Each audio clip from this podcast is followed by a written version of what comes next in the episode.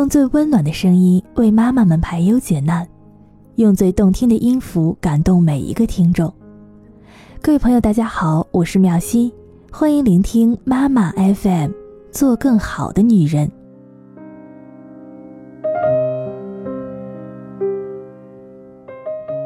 今天分享的这篇文章呢，依旧是来自告莹。富养孩子不是靠钱，而是靠时间。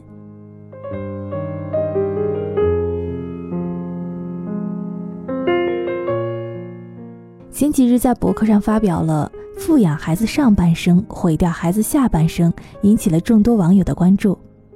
有支持的，但是也有批评我所举的例子太过极端的。因此呢，也利用这篇文章来进一步说明我对孩子穷养富养的观念和做法。我和丈夫在教孩子上呢是有不同的观念的。丈夫认为父母只要是有能力，就应该在物质上来富养儿女，我却坚持认为孩子在物质上需要穷养。理由是，没有吃过赚钱苦的孩子，没有资格提早的去享受用钱的乐。因为父母没有办法做到能够一辈子照顾孩子在物质上的想要。当孩子想要之心被我们养大。有朝一日失去了我们的富养的提供，而自己又没有培养出富养自己的本事时，那是否会因此为了钱什么都可以做而犯下错误呢？而我所坚持的穷养，也并非是让孩子全然的匮乏，而是根据需要和想要来采取减法和加法。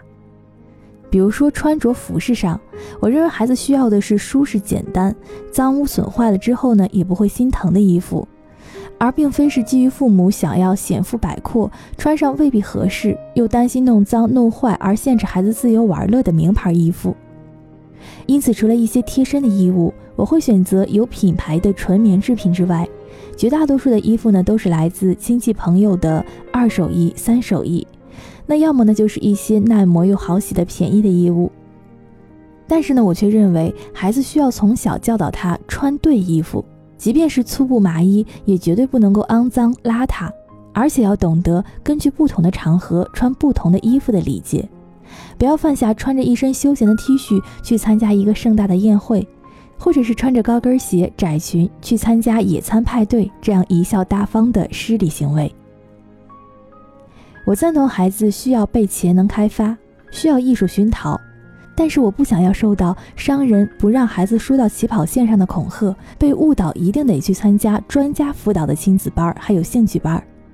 这样孩子才能够获得良好的开发和教导。只要肯多花一些时间来陪孩子，自然能发现孩子的长处，然后顺着孩子的天赋去予以补强。我坚信父母才是孩子最好的老师。或许有一些妈妈会认为自己没有时间、没有能力去担任孩子老师的这个重任。其实不懂不会没有关系，跟着孩子一起去学，陪着孩子在成长学习的路上一起走，做一个替孩子鼓掌叫好的啦啦队，其实也是不错的。让孩子感觉到在学习的过程当中并不孤独，能够和父母一起互动，互相的分享学习上的挫折和成功。至于没有时间的说法，是不是有一点太牵强了？因为平日花在接送孩子去上课、等孩子下课在外闲逛的时间。加起来也是十分可观的，所以减少孩子在外到处学习奔波的时间和金钱，增加孩子在家里安心与父母一起受教、共同分享生活和学习上的经验的时间，才能够真正的达到富养孩子心灵层面上的方式。我赞同孩子需要一个良好的求学环境，但是我不想要孩子在一个重视学业成绩、以考试分数好坏来论英雄的名校。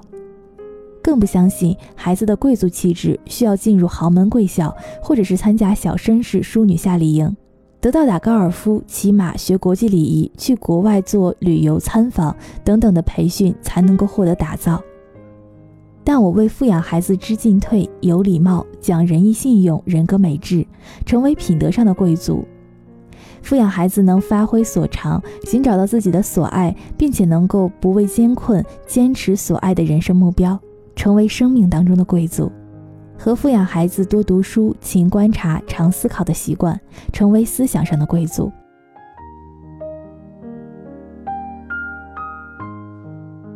我将两个孩子送去了一个学费与大学的费用相当的民办小学，因为这个学校将孩子的品德与生活的素质列为教育的重点，尊重每个孩子都有其各自可爱的特质。而在家庭教育上所采取的富养，是带孩子去旅行、阅读、品尝美食、亲近美好的事物。比如说，让孩子有见多识广的眼界，勇敢不畏陌生人、陌生事物的胆识。孩子上年幼时，就常常利用假日带孩子去到处旅行游玩。我曾经为了让儿子亲自的体验书中当中的坐着火车去旅行，和亲眼去看看书上的大游轮。带着只有三岁的他，坐了几个小时的火车去看船。为了激发孩子阅读的兴趣，激发孩子的想象力，还有在阅读当中同时能够欣赏绘画之美，我大量购买书价为一般童书三倍的外国绘本书，陪同他一起遨游在书海当中。在饮食上，我也非常的讲究富养。一方面呢是源于自己好吃，另外一方面认为良好的饮食是培养健康的基础，第三是因为饮食也是一种生活艺术。一个人的饮食习惯会无言地显现其中的品味和教养，让孩子既由日常的一饮一啄，学习到善用朴素自然的食物，也可以得尝纯美之味。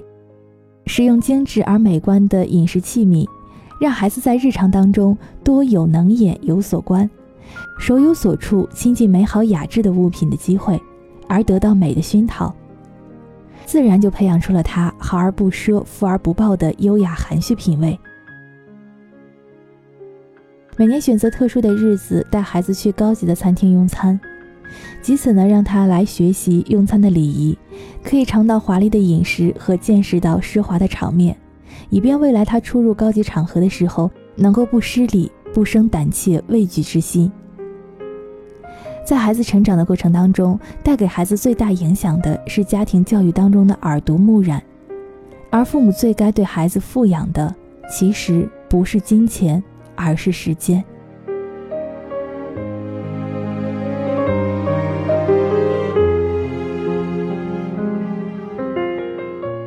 妈妈 FM，感谢您的聆听。